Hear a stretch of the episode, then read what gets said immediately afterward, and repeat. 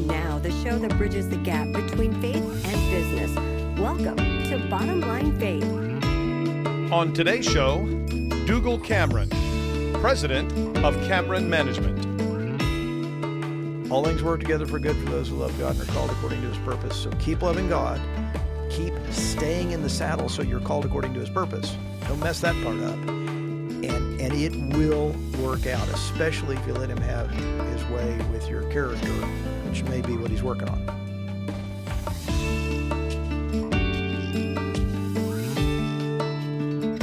Well, hello, everyone. This is Ray Hilbert, and welcome back to another episode of Bottom Line Faith. I am really excited because our guest today has come to us. Uh, we're actually in our home studios in Indianapolis, Indiana, but he has flown in just to meet with us from the Houston, Texas area. Folks, would you just join me in welcoming Dougal Cameron, who is the president of Cameron Management? Dougal, welcome to Bottom Line Faith. I'm glad to be here. You're a busy man. We're going to learn more about you and, and how God is using you and your business and so forth. But you made a special trip to come talk with us today at Bottom Line Faith. You know, we could have done this over the phone, and we do a lot of our interviews over the phone, and that's great. But you really felt compelled to be here so you and I could be eyeball to eyeball here in the studio. What compelled you to be on the program? In the last couple of years, I have had a lot of people ask me to tell my story. And so we actually have on our website now, Cameron Management, uh, a video story called Higher Ground, which tells a part of my story. And um, when I started listening to your podcast, I realized you're telling exactly the kind of story that I'd like to be able to say to somebody, okay, I can't tell you the whole thing, but here. And it's just, especially in the last couple of years, I've had opportunities in prison, in Africa, in all kinds of settings where somebody asks me a question and I'm I wind up kind of telling my story and and it it blesses them. So I thought it was a good thing to do. Well, thank you so much, and, and we are so grateful. Uh, we're going to get into your testimony, we're going to get into your faith journey and those sorts of things, but we would be remiss if we didn't take a few moments, help our audience understand more about your company. You started it in 1995. Help us understand exactly what you uh, what you all do there at Cameron Management. Well, Cameron Management was started after I had been with a, a large company, a really worldwide real estate company called uh, Hines, Gerald Hines. And uh, I learned the business there. And then I was in the money management business for three years. And I always knew my mother's an entrepreneur. I always knew I wanted to be an entrepreneur.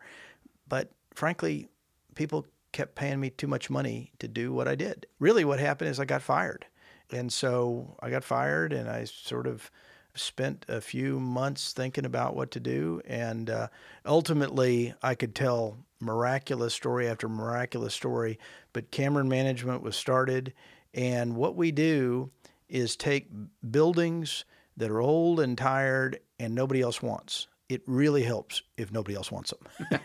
it doesn't always work now, but you know, we give them tender loving care. We do the kinds of things we're really, really good at doing, taking old buildings, not doing too much, not doing too little, and then bottom line, taking care of our customers, our tenants.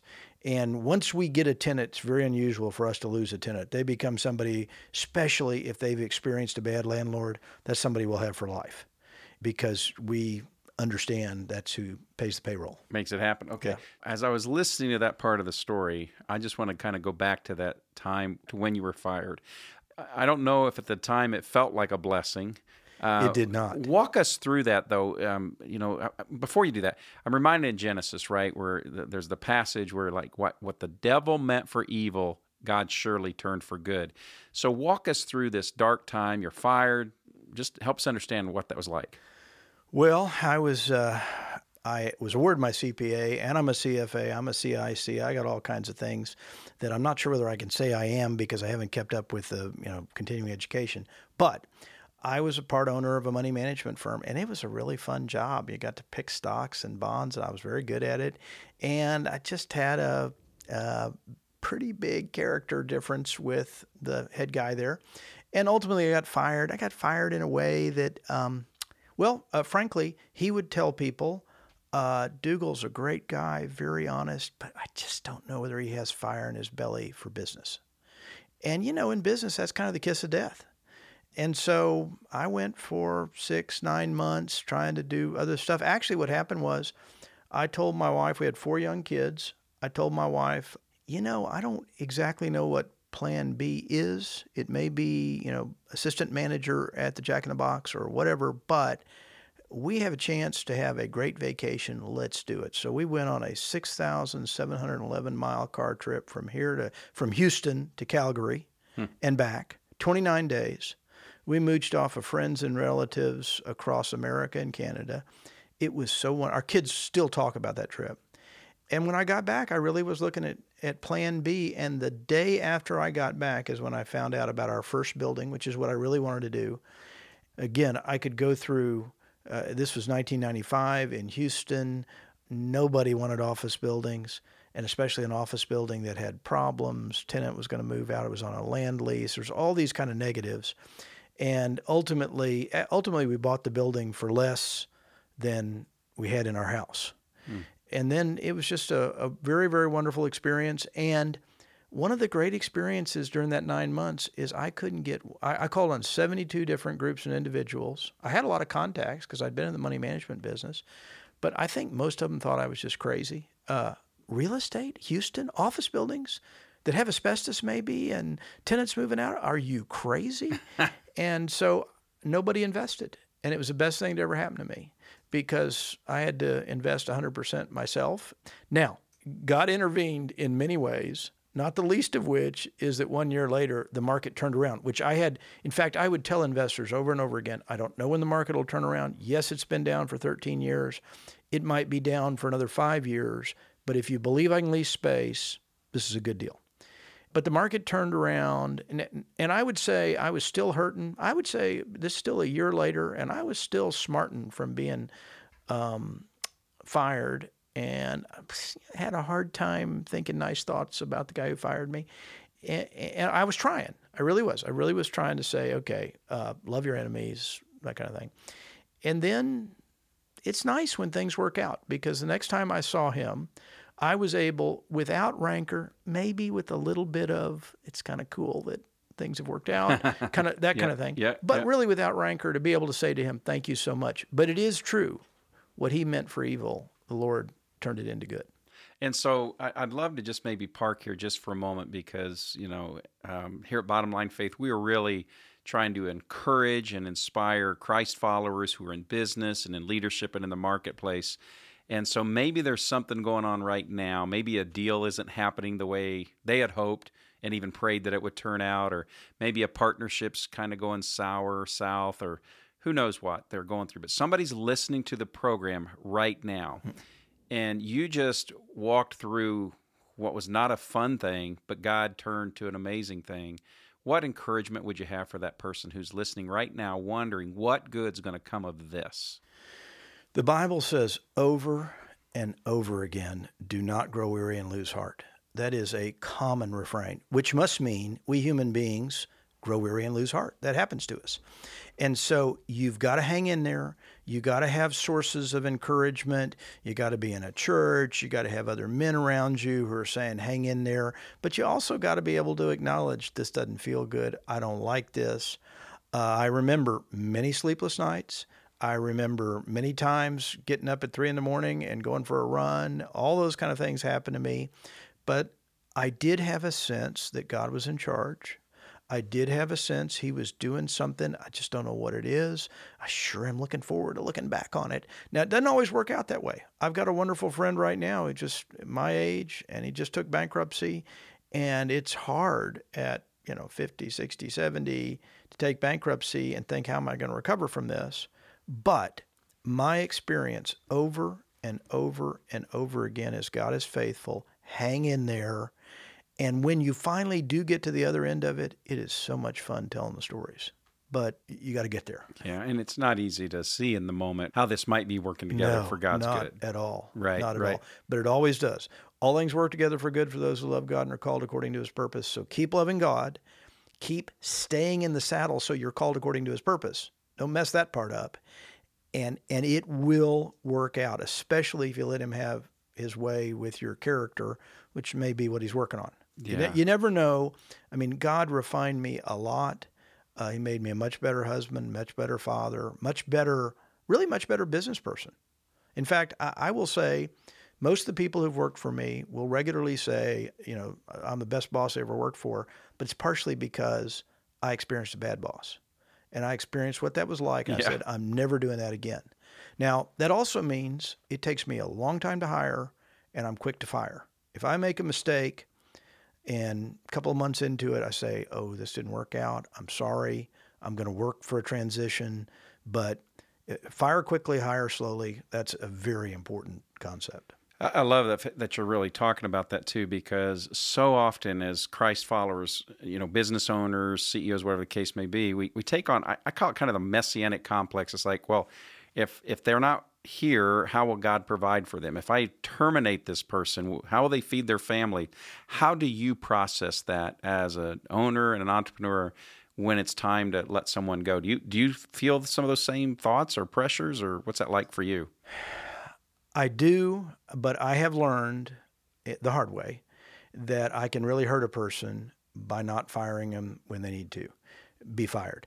And I try to do it uh, as directly as possible. I try to give them feedback. I try to give them time. I try to give them a runway.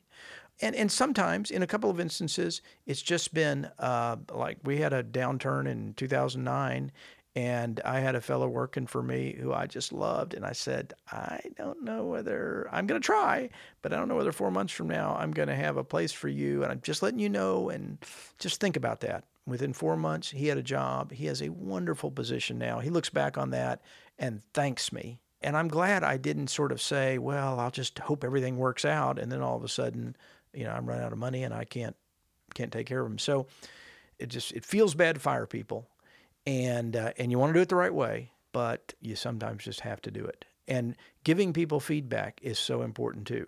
I've actually I actually have a wonderful person who works for me right now, and I told him if he didn't quit working so hard, I was going to fire him. He wouldn't take time off. And I said, you, you can work six days a week, you can work 10 hours a day, but you have got to take a day of rest. And he had all the reasons why that didn't make sense. And, and I said, well, I'm going to fire you, and then you'll just you'll have to find somebody else that will, will take advantage of the fact that you'll work yourself to death. And he started doing that, and he came back about three months later, and he mm-hmm. said, "Wow, this has made all the difference in my life, and I am working so much more productively." And I said, "Well, frankly, I knew that. I knew you would. Really, I got more work out of him once he started working, and he does work hard. He works six six days a week, ten hours a day. He's a wonderful performer, and I never want to lose him.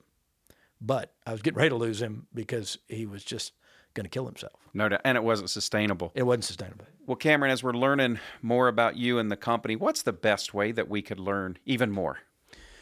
go to our website, CameronManagement, all spelled out.com. And not only will you see something about who we are, background, people, but you'll see a video that we have called Higher Ground, which tells the story of how we got to where we are and why we do what we do. That's CameronManagement.com. Dougal, if it would be all right with you, what I'd love to do is I'd love to talk a little bit about your faith in business.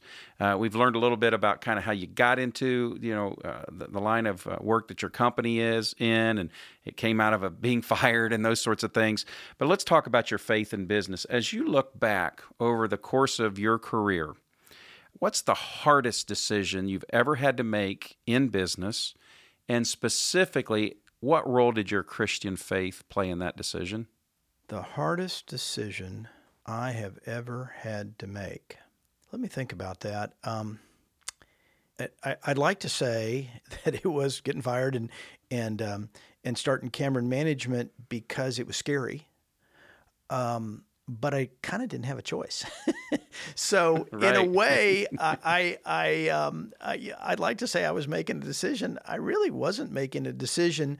I will say that when it finally did come to the opportunity to buy this building, and I just cannot tell you how much risk it seemed like. In fact, the only way reason I could do it is uh, my my wife's an architect. We were buying a five story building, and I said to my wife, "Honey." Uh, if things don't work out, we will not be able to sell this building. It's not liquid, but we will be able to sell our house. So you need to come look and see if we can live in the top story of this building. And she came and she looked, and I didn't. I don't think I put pressure on her. I think she, I think she would say she didn't feel pressured, and she said, "No, this will work." Now I want it to look like this, and I said, "Oh, definitely, I can build it out really nice." But that was our escape valve because I, because I knew if you gave me five years, I could make it work, but it was still scary. And and and she did say, "But please work hard for us not to do that." And I said, "Trust me, I am going to be working hard." And so I look back on it now. Maybe that was hard. Maybe it wasn't. I I I. I was having so much fun. I, I was working. I was working six days a week, probably twelve hours a day. I was the janitor. I was the security guard. I was everything, but it was fun. And um, with the market turning around, it was that much more fun because you had the wind at your back. And what role did your faith play in that process and in that story? Well, um, I was working very hard for the money management firm. I had now had nine months off as a fired guy. And uh, I had gotten used to spending a lot of time at home, and I enjoyed that a lot. I enjoy being a father, and I'm very talented at being a father. I've had to learn to be a talented husband, and I think I'm pretty good at that now. But but being a father was kind of natural to me. It was hard for me to transition to now having to work hard again, and then to turn it off because then I started having a lot of fun because I was doing something that I was really good at and I was very successful at. And I had to start saying, okay, now I have to put barriers around work, which I'd never had to do before. I'd done work, I was good, I knew when to start and stop, but it wasn't I wasn't so passionate about it that I could spend seven days a week, 15 hours a day. Absolutely. So, um, you know, one thing I didn't catch, uh, and it's on my fault because I failed to ask it.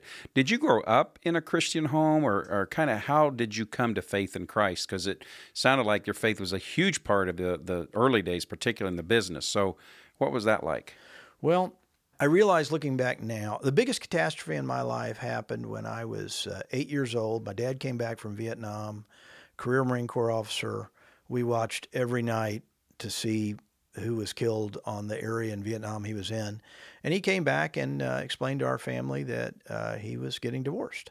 And, and ultimately, my mom and he did get divorced. I realize now, as a teenager, I had what they would call in men's fraternity a, a father wound, a huge father wound. I kind of addressed that by becoming a really, really good guy. So I was a Boy Scout, big time. I was trustworthy, loyal, helpful, friendly, courteous, kind, obedient, cheerful, thrifty, brave, clean, and reverent. It's almost like you had that memorized. Oh man, I know it. yeah. And in fact, when I 16, 17, I started saying what was true. I, I was not a believer. Uh, I sort of uh, our family kind of would go to church every now and then, and um, I ran into a guy uh, who uh, met with me, and I still remember saying to him as he explained the gospel, he explained I was a sinner in need of a savior, and I really said something like this to him: "Well." no, I, am not a sinner. I, I, I thought I was being recruited for the Christian team, which made sense to me because I was such a good guy. And this guy truly spent three months explaining to me, no, no, you're a sinner. And I, and I really did not believe him for month after month. And finally, fortunately, the Holy Spirit convinced me, oh, yeah, you are a sinner. And um, mm-hmm. so I trusted Christ at 17. The guy who led me, the Lord, discipled me he's a guy that, in fact, the only thing I can do, he's in his 80s now, to bless him is bring him to lunch with somebody I brought to Christ. Better yet, somebody I brought to Christ who's brought somebody to Christ. This one man probably has 10,000 children, grandchildren, great grandchildren in the Lord because he not only brings somebody to Christ, but he disciples them to the point of being a disciple maker. So, by God's grace, at 18, when I went off to college, I had in my mind not only am I a believer, but being a believer is to be a disciple maker. The one thing I didn't have, any, didn't really know much about at all, I didn't, I had not read the Bible thoroughly.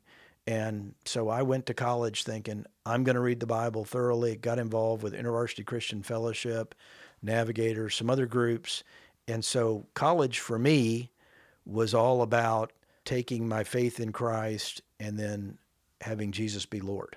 So it was a wonderful time that um, that for some people is a negative was yeah. a real real positive for yeah, me. Yeah, absolutely. So now your business now uh, 23 years in. what would be maybe a couple of best practices or, or principles that you have continued to practice that are rooted in your Christian faith? What would be a couple of biblical principles that are guiding? And uh, I'm looking at, for example, you, you, you gave me a copy of your, your vision and your mission and your values for the company at Cameron Management. What, give us a synopsis. What are these values all about? How does it guide your, your process?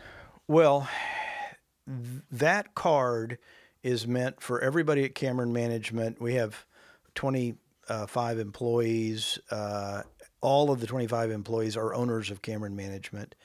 And I tell people, look at that card when you know, know what to do. The first thing that I tell people that is seminal to working at Cameron Management is to tell the truth. It is okay to make mistakes. Don't make the same mistake five times. Okay, we might have a problem with that. But it is okay to make mistakes. I have found that people usually lie in business because they made a mistake. I'm the chief executive officer, but I'm also the chief I'm sorry officer. And uh, when something goes wrong, I say, no, let me go talk to him. And it's very powerful to go to a tenant and say, we messed up.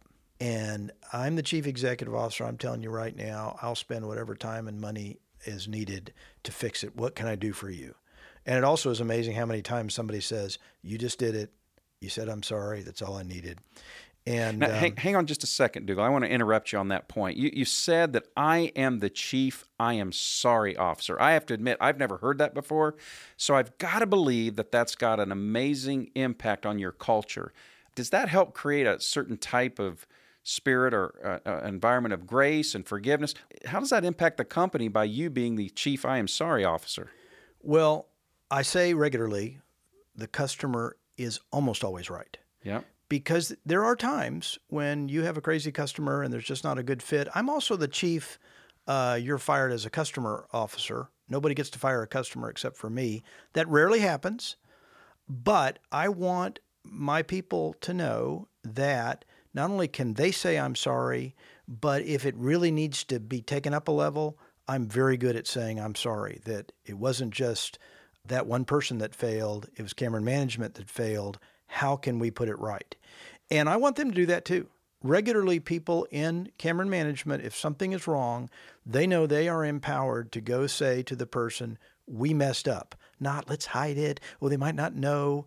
And sometimes, in fact, several times, tenants have told us, you came and said, I'm sorry, and we didn't even know you'd done anything. And I want that culture because that's the culture of not telling a lie. We don't cover things over. When we mess up, we just take responsibility for it. And it not only comes from the top, but I've done it enough now that um, everybody in our company has that as a part of our culture. It is powerful to just use normal, real normal Christian principles like telling the truth, like saying I'm sorry. And then uh, I I do things in our company where when we're having difficulties or when we're looking for an opportunity, I'll say, look, we're going to ask God to bless us. We want God to bless us, but God does not bless us for no reason. He blesses us to be a blessing. And so we ought to be finding out how we can be a blessing. And so when uh, Hurricane Harvey happened, we were high and dry in our building. And so I said to our people, find out ways to be a blessing. Uh, and we, as a building, as a company, were able to volunteer give food to the uh, policemen, uh, make our building available to people who are in you know difficult straits, that sort of thing. So, um, so it it is inculcated. I, I tell people our uh, vision is to honor God and serve people, and you don't have to be a Christian to work for our company, but you do have to understand that the CEO, the founder of our company, is an evangelical Christian who cares about honoring God and if if that doesn't really make sense for you, this isn't going to be a great place. And I would say the last thing that I tell people, uh, especially the people who work closely for me, is part of the value I get from Cameron Management is I do have some freedom to do some stuff like this. Yeah. And that freedom is really important to me. And I right now I, I work hard. I work about a 60 hour week, but I have flexibility. I work 20 hours on Cameron Management, 20 hours on entrepreneurial stuff, and 20 hours on ministry related stuff. I spend about 20 days a year in prison with a group called Prison Entrepreneurship Program, which I just love because the guys in prison want what I have to sell, which is a new life in Christ and the American dream and mm. entrepreneurialism, effectively. And, and I tell the same thing for other people in our company. Uh, freedom is important. Cameron Management ought to be a place that gives you freedom to do what you're passionate about uh, obviously it's within the constraints of doing business and makes money. That is so well put. Don't lie. Mistakes are okay. And I, I don't think I've ever personally really thought of it the way you described this. And, and I think that's spot on. Where did such clarity for that come to? How did, how did you get to that point of clarity around the whole aspect of that? I think I saw within myself really the reason I lied is because I made mistakes and I didn't want people to know I made a mistake, or I wanted to cover it up, or um, I wanted people to think I didn't have problems.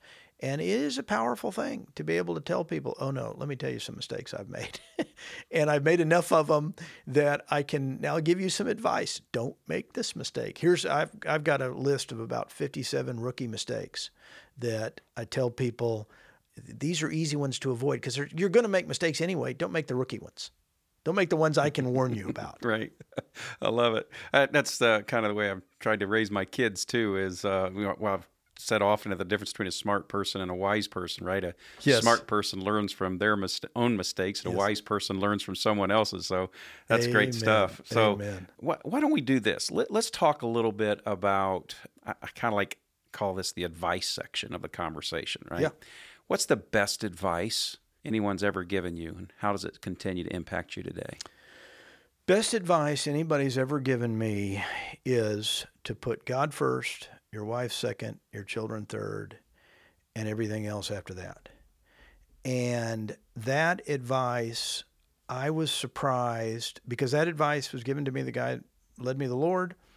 Uh, I had that in my mind as I was going through school. I didn't have a wife and children, so I could put school second, and uh, um, and because he helped me understand that hey, that's your calling. Right now, you're in school. Your calling is to do really, really well in school. Doesn't mean you're not supposed to still put God first. And that advice, it was surprising to me how many people don't get that advice. I was at a conference the other day uh, entrepreneurs from all over the world. It was a wonderful conference. In fact, y'all should know about uh, Praxis if you don't mm-hmm. know about it. Great group of people. And I was sitting with an Indian guy uh, from the country of India, and uh, he's a believer. And he said something to me about how passionate he was about being an entrepreneur. And and I said, I hear you, but tell me about your wife and your children. He told me about it, and I and there was enough in there that I said, you know, I hear you, but God has not called you to be an entrepreneur first. God's called you to Him, your wife, your children. And I started talking, and I went on for I would say three minutes, and it looked like the eyes, the guy's eyes were glazing over. And I thought, oh, I've talked too much. So I said, I'm sorry, I've probably talked too much. And then there's this hesitation, kind of silence. He says, Oh no, this is the most important thing I've heard at this whole conference. Wow. And I just thought, there are people out there with ears to hear. And you got to be careful that you don't say it to people who really don't want to hear what you have to say. And um, but but he wanted to, and he asked me more questions, and he said, "I can't believe it, but I I have gone God first. I got that right, but I have put my entrepreneurial ambition second. I said that will never work for you. Wow, trust me. And he, he, he truly said at the end of it, he kept coming up and he said, That's the most important thing I've ever heard. I cannot wait to go back and tell my wife that I have messed up. And so I'm pretty careful to say that. And that, that's, that's yeah. meant a lot to uh, my kids know that. My kids have heard that a lot. Yeah, absolutely. And especially my boys know their wife is second. And, and very important, not wife and children, Wife is second, children yeah. are third. Well, Dougal, would you just help us uh, if if someone's listening to this conversation, they, they'd like to reach you, they'd like to learn more about your company. What's the best way for them to do that? Go online and look at CameronManagement.com. And we have uh, some videos there, in fact, some new videos called Higher Ground that really tells the story of who, who we are and why we do what we do. So that was CameronManagement.com. CameronManagement.com. Okay, so uh, still in this vein of advice, okay? If you had a chance to go back and give advice to the 20 year old Dougal Cameron, what advice would you give to the 20 year old you? I have thought about that. And I've even turned that over in my brain. And I really think uh, this sounds so arrogant that I want to be careful about it. But I think because of this guy who led me to the Lord and taught me disciple making is central, um, I made a lot of good decisions at 18, 19, 20. And I don't think I would change anything. One of the things that happened to me is in college, I started thinking, well, what does the Lord want me to do? And and ultimately, I I actually uh, went back to Houston, took a job. It was a great job, turned out to be a wonderful job, but I mostly did it because my brother, who was then uh, 13, 14, uh, no father at home, I felt called to make sure and be there. And um, he and I, I had a Friday night boys Bible study football game, and it was wonderful. And I am just now hearing back. Well, guy came to me the other day who who was in that Bible study and now pastors a five thousand person church, and he said that was the first time he got a vision for disciple making. And that was like a real wow. You had no idea what God was doing. No, God was doing something. And so, again, now I go back to the guy who led me to the Lord, I think did such a good job of visioneering the idea that it's not just Jesus as Savior, it's Jesus as Savior who you voluntarily make your Lord. And so I am very grateful that uh, that happened. And I, I don't think I would change anything. Yeah. And you have this kind of word picture, I think, that you've used about what we're saved from Yes. and then what we're saved into. Would you just Yes. cover that real quickly? Well, I think it's really important to realize that everybody who doesn't have Christ is a slave to Satan, sin, and self. When you come to Christ, the whole idea of Jesus uh, dying for us on the cross is to set us free from Satan. Now, what happens is we carry sin and self along with us. So, even though you've been transferred from the kingdom of darkness to the kingdom of light, to the kingdom of his beloved Son, you now have a choice to make. What are you going to do with your freedom? And unfortunately, a lot of people sometimes, wow, I got this freedom and I can do anything I want to. Well, you can, but the best thing you can do with your freedom is to uh, to be a bond slave to Jesus. You don't want to be a bond slave to any human being. There's nobody that you want to be a bond slave to, but you do want to be a bond slave to Jesus. And of course, that's exactly what Scripture says. You are created in Christ Jesus to do good works, which God prepared beforehand for you to do. So, all you're really doing is saying, uh, God, you want me to be a masterpiece? I'm in. And uh, again, I am so grateful that uh, the guy led me to the Lord and InterVarsity and Navigators and some other groups visioneered that for me. And that was just in my brain from a, really, I think, probably the time I was 18 on. Well, Dougal, I've heard at least five times, I've been kind of clicking this off in my mind as I've been having this conversation with you. At least five times, you have talked about the importance of the individual who invested in you and discipled you. And I think that's a lost thing in our culture, to even in the church today. You know, we we uh, we're excited about you know having seeker friendly environments and winning souls and winning people to Christ. But you have just really reinforced the importance that discipleship is where the real transformation occurs. Is that correct? That is exactly right. Yeah, and it's continuing to play that role in your life, and now you're replicating that in with others. Well, Dougal, I've got uh, one more question for you, and I call it my 423 question, and it's uh, it's along the lines of advice. But Solomon writes this: He says that above all else, guard your heart, for from it flows all of life. Right. So this is like a really important thing that Solomon is saying. Look, above all else, do this one thing: guard your heart. So what I'd like you to do is fill in the blank. I'd like you to pass along uh, this, you know, this one piece of advice for our audience. If you could just answer the question, above all else, Above all else, guard your heart. And I like one way of saying that is for it is the wellspring of life. I love that part too. I would say this for anybody that is listening, entrepreneur, uh, whatever area of life you're in, you have got to be not just a part, but an integral part of a church. Uh, you got to have elders, you got to have a pastor. I'm dealing with some people right now. My wife and I do marriage counseling with folks, and it's so painful when you have a guy who, um, well, guy I'm dealing with right now who kind of has a like affair with Jesus, but he doesn't have a love affair with Jesus. And part of the reason he got to that is because he goes to a big church, but he's not really in fellowship. And I think it is absolutely essential. Another great thing that happened to me is I became a believer in the context of a church that had elders and pastors and deacons, and it was understood that I was under their authority.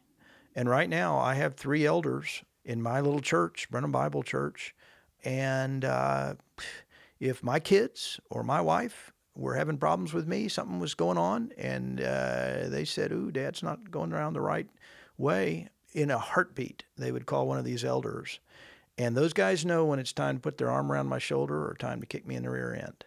And I am so glad. And frankly, I'd be scared to do something really bad because I do not want these guys kicking me in the rear end. I don't want. I don't want to. I don't want to. I don't want to be ashamed. Yeah, yeah. And it helps, and it is powerful. And so instead of me going off on a deep end that took me six months to get there, I might go off on a deep end for six hours. Yeah. But I get pulled back very quickly. So get involved in a church where people know your name, where it could be a big church, but you better have a growth group involved in it. Something where people know your name and people have said, "I'll hold you accountable," and and y- you can begin that process of holding other people accountable. That is just absolutely fantastic, fantastic advice. Dougal, thank you for being our guest today on Bottom Line Faith. Thank you for having me. This has been wonderful. Well, folks, uh, we trust and pray that you have been encouraged by the conversation today that we've had with Dougal here at Bottom Line Faith. If you're interested in having accountability, he talked about that just a moment ago, and community, if you're a business leader, one great way to learn about that is by checking out our website at truthatwork.org. Truthatwork.org.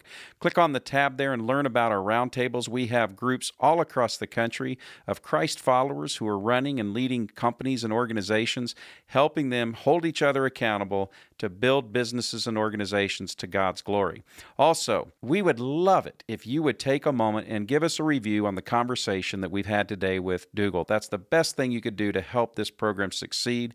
We already reach thousands of listeners each month, and that will help us reach even more. So until next time, I am your host, Ray Hilbert, here at Bottom Line Faith, where I'd like to encourage you to faithfully serve the Lord each and every day in the marketplace. God bless, and we'll see you next time. Bottom Line Faith is brought to you by Truth at Work. If you'd like to hear about new episodes or listen to past episodes, visit us online at bottomlinefaith.org. You can also subscribe to the show through Google Play and iTunes.